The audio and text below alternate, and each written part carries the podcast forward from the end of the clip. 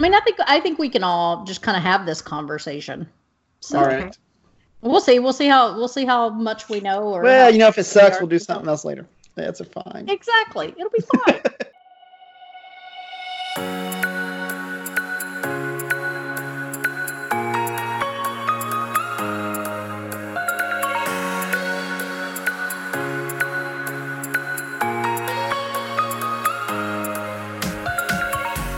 Welcome to From All Points, the monthly podcast from the Episcopal Cafe exploring the themes of the life of faith.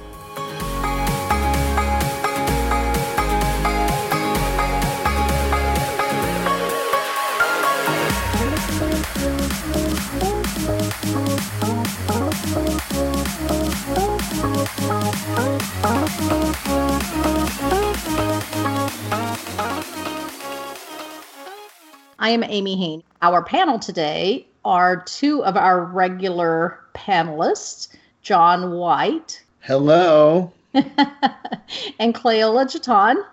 Hello. Charles sadly is not able to join us today, but it was his idea for this topic. Today we're talking about the Gospel of John and its complicated relationship to Judaism. This is a relevant topic this time of year as we begin Lent. Our first Sunday of Lent, we have a reading from Matthew, but on the second, third, fourth, and fifth Sundays in Lent, we get John, the Gospel of John. On Palm Sunday, we're back to Matthew, and then during Holy Week, it's back and forth between John and Matthew. Over the years, several people have pointed out this complicated relationship, but this year it seems like there's a lot more coming across my social media feed about the perceived anti Semitism in the Gospel of John in a couple of different ways. And I wonder if it's because of heightened awareness of anti Semitism attacks.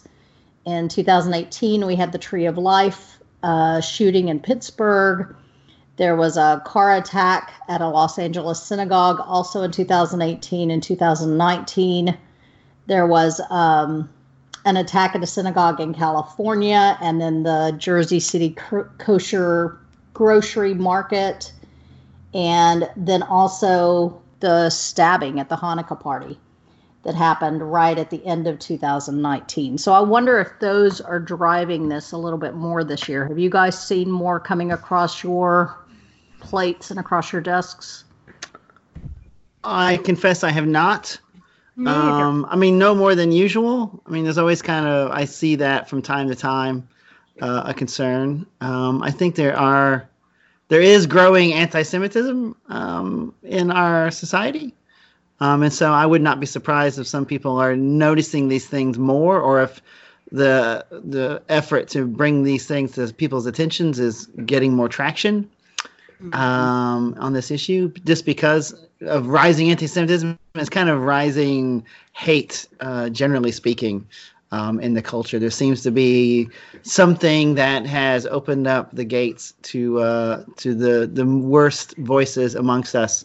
Um, who feel freer to espouse their vile views um, than maybe they have in the past. So I would not be surprised at that. I mean, it's something that I've I've been aware of for a long time, and we try to ameliorate as best we can without you know dropping the gospel of john altogether. But it's it's troubling. Uh, i remember in seminary we were we had a priest who was speaking to us and he he was talking about church planting he'd been a church planter and he'd planted a church. But their church had started in a synagogue. And he's like we just we just couldn't do the like the good friday readings. I just i couldn't do them there you know um, and so that church evolved to where it bought property from the synagogue. And so the synagogue and the parish church were literally next to each other. And so they were trying to be more creative about how they approached it. And so I've been thinking about it, I guess, since that time. Because probably like most people, I never really paid that close attention, I guess, um, to the potential subtext of the messages and that people could take it into today, uh, today's world and, and use as an excuse for hatred. Cleola, how about you? Well, I think uh, I haven't. I have noticed. Um, certainly, have noticed. You know the crimes, and I have noticed some dialogue about it. It replicates dialogue that I remember, Amy, you may too as well from school when we were getting our scripture studies and and the perception and I think fact that John reads in the English as anti-Semitic, and our professors then clarified that that gospel was referring to when it said Jews, it was referring to the leadership of that Jewish uh, culture and not to individual Jews. I think it raises questions for us in general with Scripture about the ways we're able to ignore biases that are built into Scripture because of our entitled positions. Now, I don't wake up every morning having to deal with the biases found in Holy Script because it's not against me, except as a woman. And but you know, I don't. Um, I think it's an important thing to engage in every era. I. What do you know about the original Greek? Anybody? Well, I'm no expert in Koine Greek for sure. I'm, the word is Ioudaioi, and um, and I think there's a lot of debate whether we should read that as translated as Jewish or Jew or Judean. Because um, generally speaking, in Koine Greek, from what I recall, is that when referring to different peoples, right, even in scriptures, it refers to sort of like, you know, place of origin, right? Galatian, for example. You know, Galatia is a place. Uh, and that mm-hmm. it kind of has the same, it occupies the same place. And so it would be more appropriate to talk about people of Judea rather than people who are adherents of Jewish religion. Um, so that's one of the things we do. I do is we I usually refer to the Judeans rather than the Jews. Well, that's. I think historically it's important to c- kind of conceptualize that, like, like everybody in the New Testament is a member of you know Israel. they're yeah. all they're all Ioudaioi, uh, right? Um, but it's important, like when we think about when John's Gospel is being written in the end of the first century, the the conflict between the growing influx of Gentile believers and the smaller group of the original Jewish believers, there's there's conflict there. Uh-huh. You know, this is like a new innovation and change. I think I think one of the ways we can read like Revelations is it's a complaint about the Gentile church because all those churches that it mentions in the beginning, they're all Gentile Christian communities who don't really have that connection to the traditions of Israel. Not to mention that in the in the wake of the destruction of the temple, the only two sects of of Judaism that survived were the Pharisees and the Christians. And one of the reasons the Pharisees get it all the time is because that's the group that they're in competition with. Um, right. And so it's you know this arises at the time before Christianity is really a separately defined thing, and so they're both arguing over what's the best way forward to be God's people without a temple. Um, and the Pharisees have one answer, which becomes right. And so the Pharisees have one answer, which becomes modern Judaism, and we have another answer, which becomes Christianity. And the two start to diverge. But at the time these Gospels are written, that question is still in play, and that conflict is still pretty active.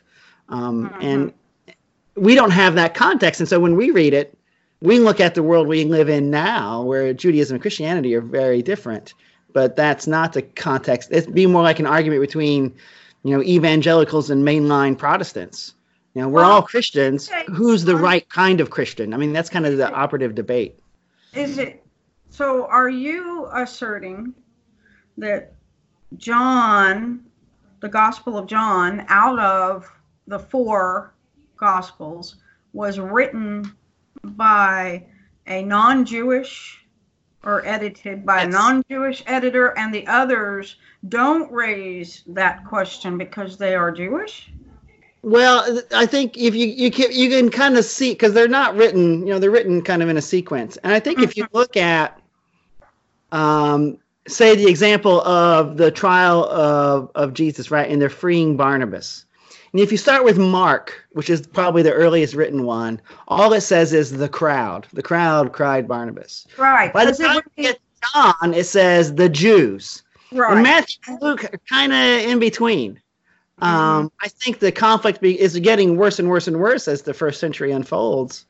Um, it, and it's at its height at the time, probably when John's written at, at the very end of the first century or early second century.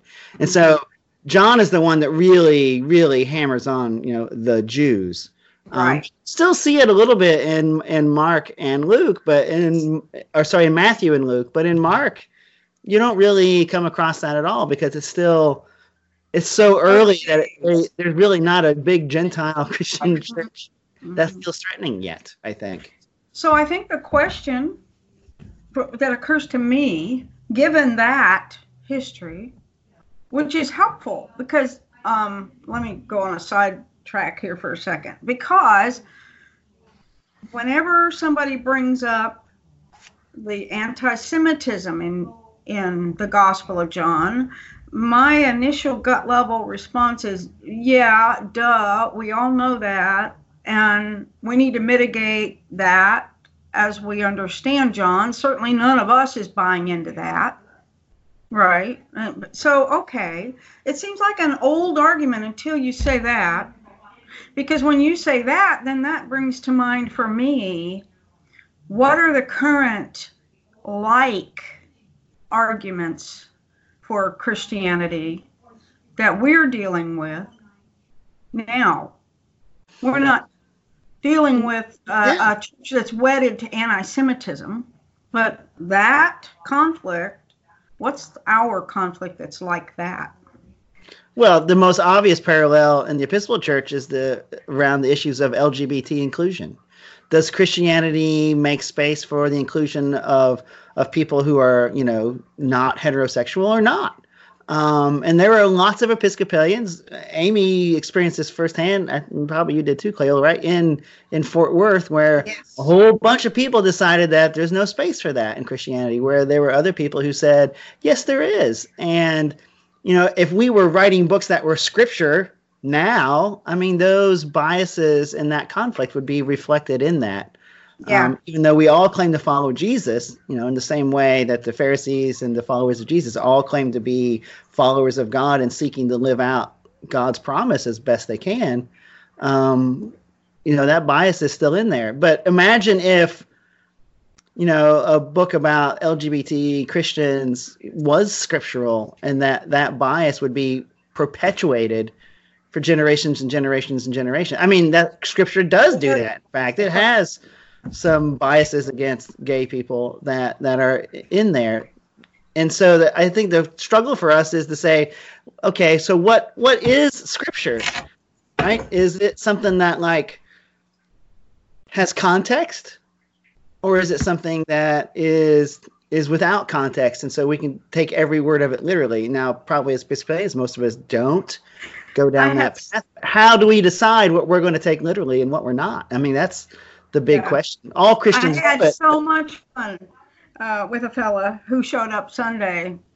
Came he came uh, uh, right before we did communion and um, sat in the back, and he as he left he said, uh, "Who is that person?" and pointed at our deacon, and I said, "That is." The Reverend Diane Moore. She is our deacon. I'm the priest. And he said, But there aren't any women pastors. And I turned around to Diane and I said, Diane, did you know we're imaginary? Like we I could do anything right now because we're imaginary. But his premise was the scripture that says a, a minister will have be the husband of one wife from the King James. And I said, and I said, well, what does the original Greek word say? And he said, I don't care about the Greek. This is the word of God. Uh, you know, how do you come this, an episcopal church this is the that Greek stuff Right. wasn't the inspired word of God. This is, and I said, and you do get that we wrote that, right? That's ours. We we wrote that for good or ill. So that you can't go to one version of scripture. We all get that now. When you say that about literal Bible, it just triggers that amusement that people I know there are still people who are working with that idea, but um, as Professor Abra- Abraham said in school, I don't find that intellectually compelling, which was his way of saying that's just stupid. right? I heard him say that many times. Nobody's doing that. but but you know, I think another area that we um that also we are articulating as an area for of growth for us is white entitlement because the people who are having the discussion about LGBTQ AI plus in the Episcopal Church are largely white people. The Episcopal Church is largely white people. And so we need to name that as an area where our church needs to be conflicted. If not in conflict, we need to be conflicted about that fact. And along that line, it seems like a lot of the people who are a lot, not all, um, but some of the people that are perpetrating the violence against the synagogues in the United States right now, at least for the last few years, have seemed like they are part of white supremacist groups. Mm-hmm. Which I think that takes us down another another path that may not be uh, fruitful for us to necessarily visit today, but just to keep in mind that when I, you know, when I look out across Trinity and Fort Worth, we have very significant beloved members that are people of color, but they're small in number compared to the white people that are there and present. Um, mm-hmm.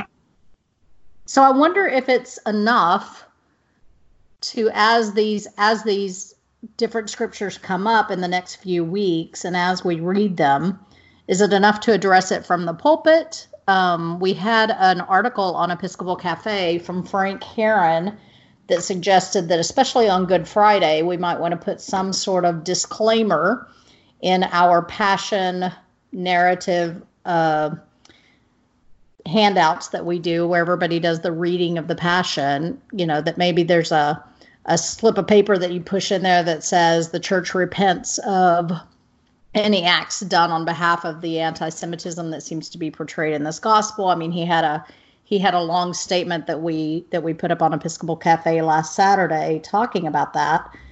Um, hmm. What do you think? What's enough for us to address it this year? well, I hmm.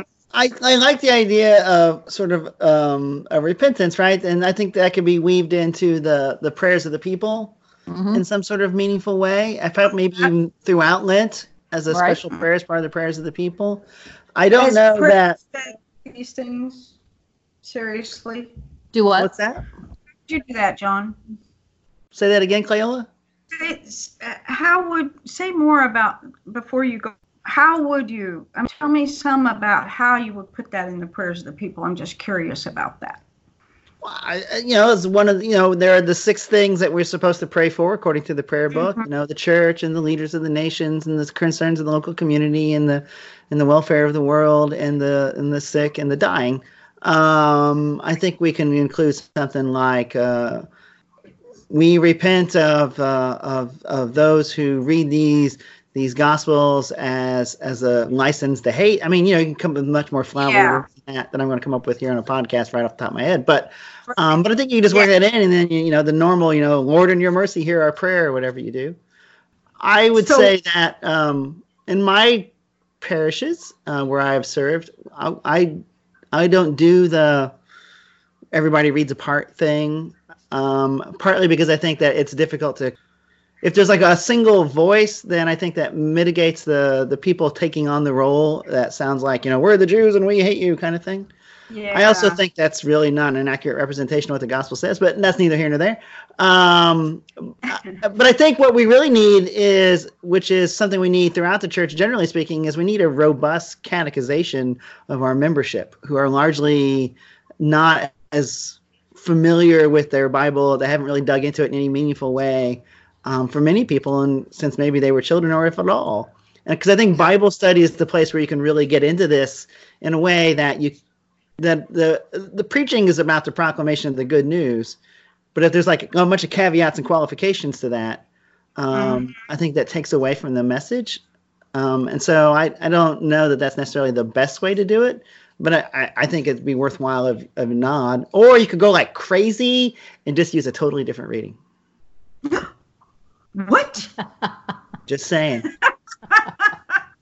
Where? the do liturgy police will not arrest you if you do something different. If you want to use Mark Right? instead of John, go for it. That's what I say. the other thought I had about just kind of addressing it in the liturgy itself is um, you could certainly make a through line of the things done on our behalf from the EOW confession um, Yeah. and pull in some of some of the things that people feel like they've done on behalf of the church that the church pushes back and says, please don't, Don't do that in our name. Yeah, Well, I mean, if you're doing like the the Great Litany, you could certainly add in something there. right. Uh, you know, I think there's, or Oh, if you just want to come up with a litany, yeah. I think there's some opportunity. I think there's lots of places we could work it in liturgically where it Yeah. makes sense.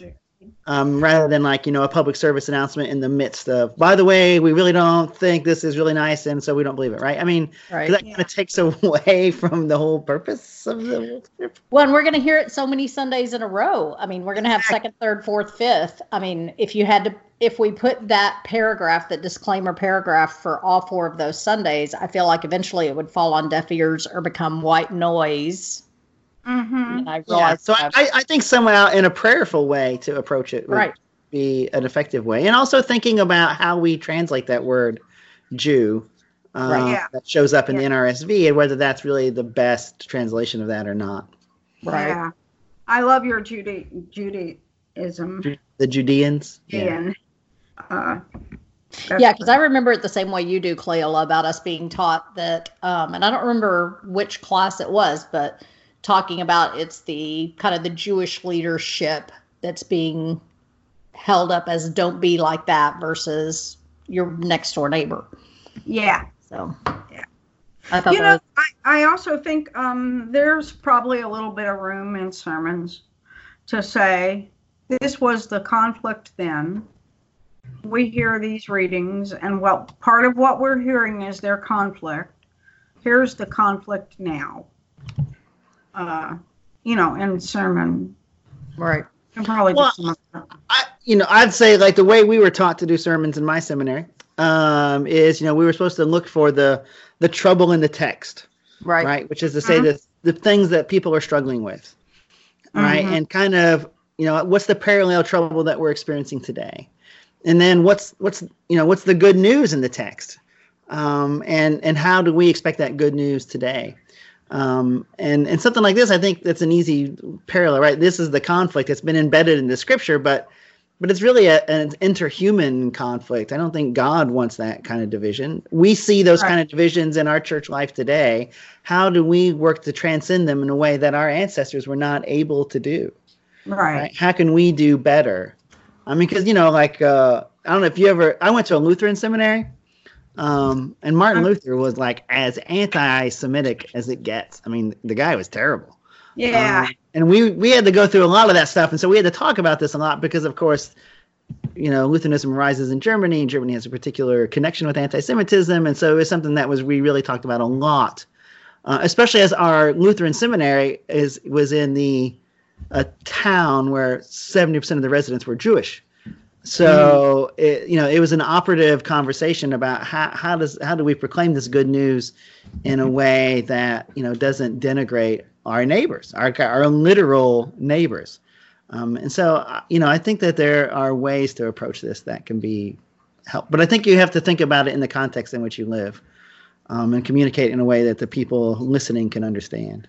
Well, even in our own prayer book, I know a lot of people that will not pray the prayer of Saint Chrysostom because of his anti-Semitic views on in so many of his writings. They just refuse to to use that prayer.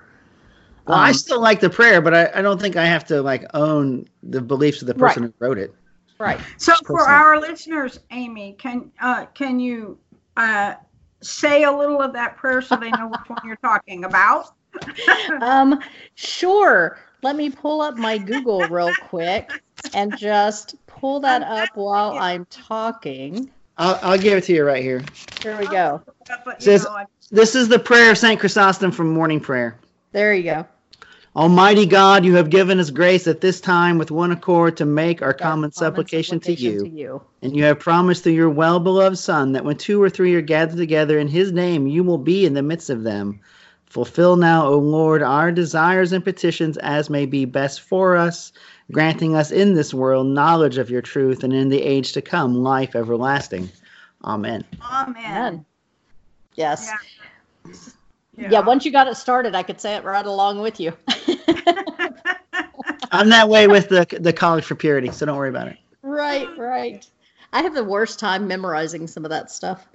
I have uh, just a couple of resources for us as we begin to um, wrap up our conversation. One of which is that um, a lot of the Nazi camps in Germany were shut down uh, 75 years ago in 1945.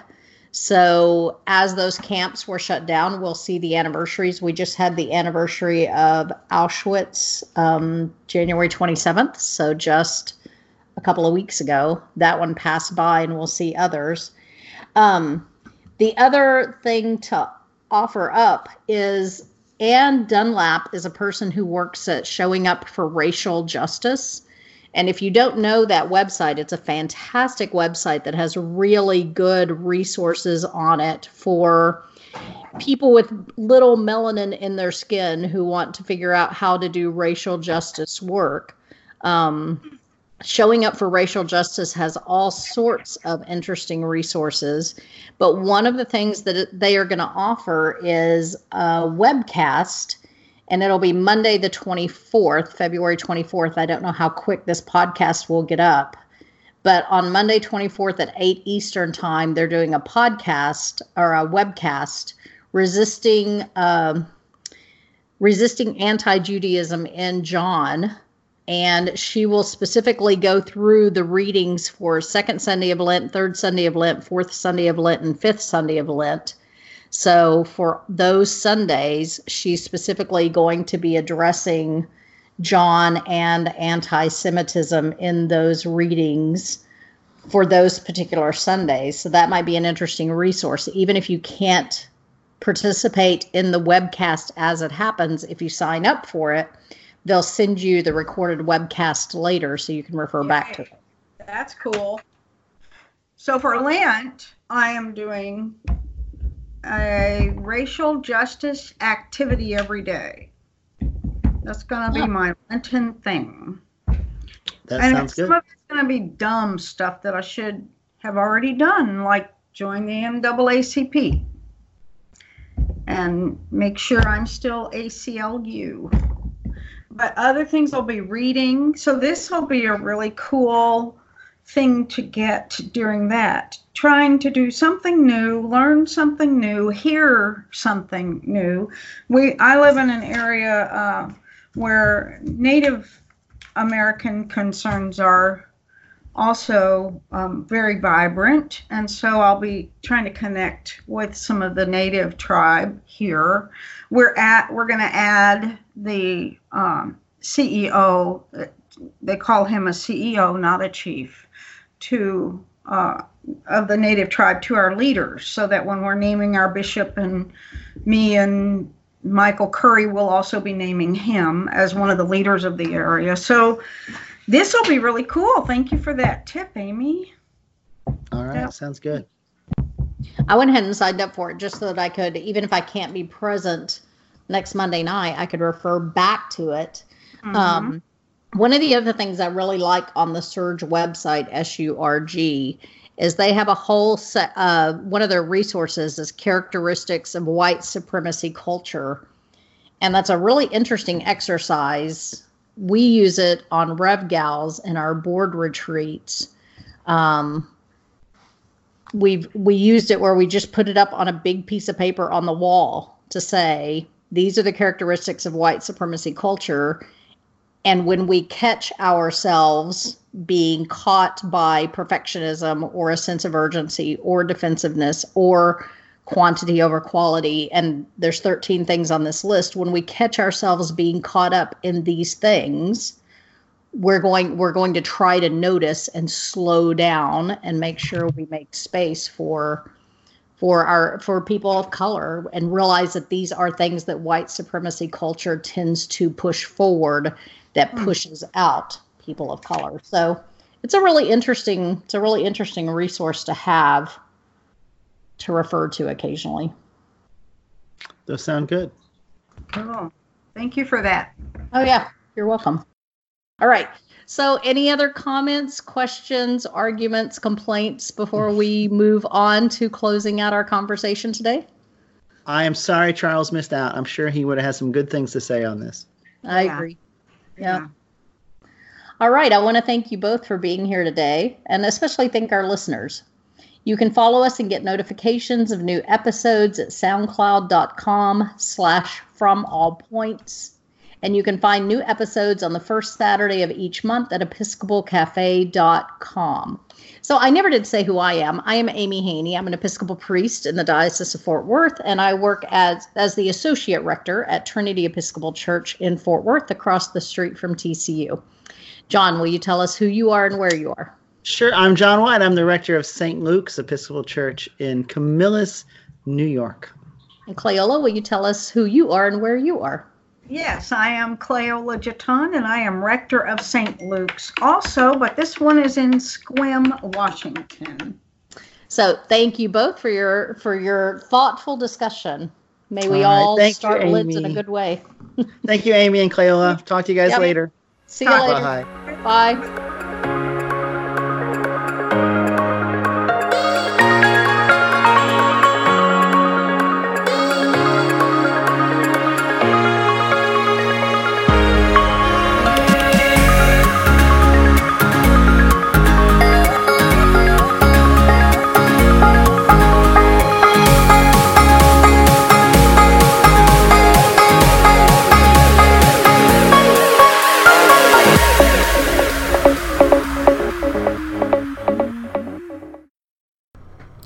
This has been a production of the Episcopal Cafe.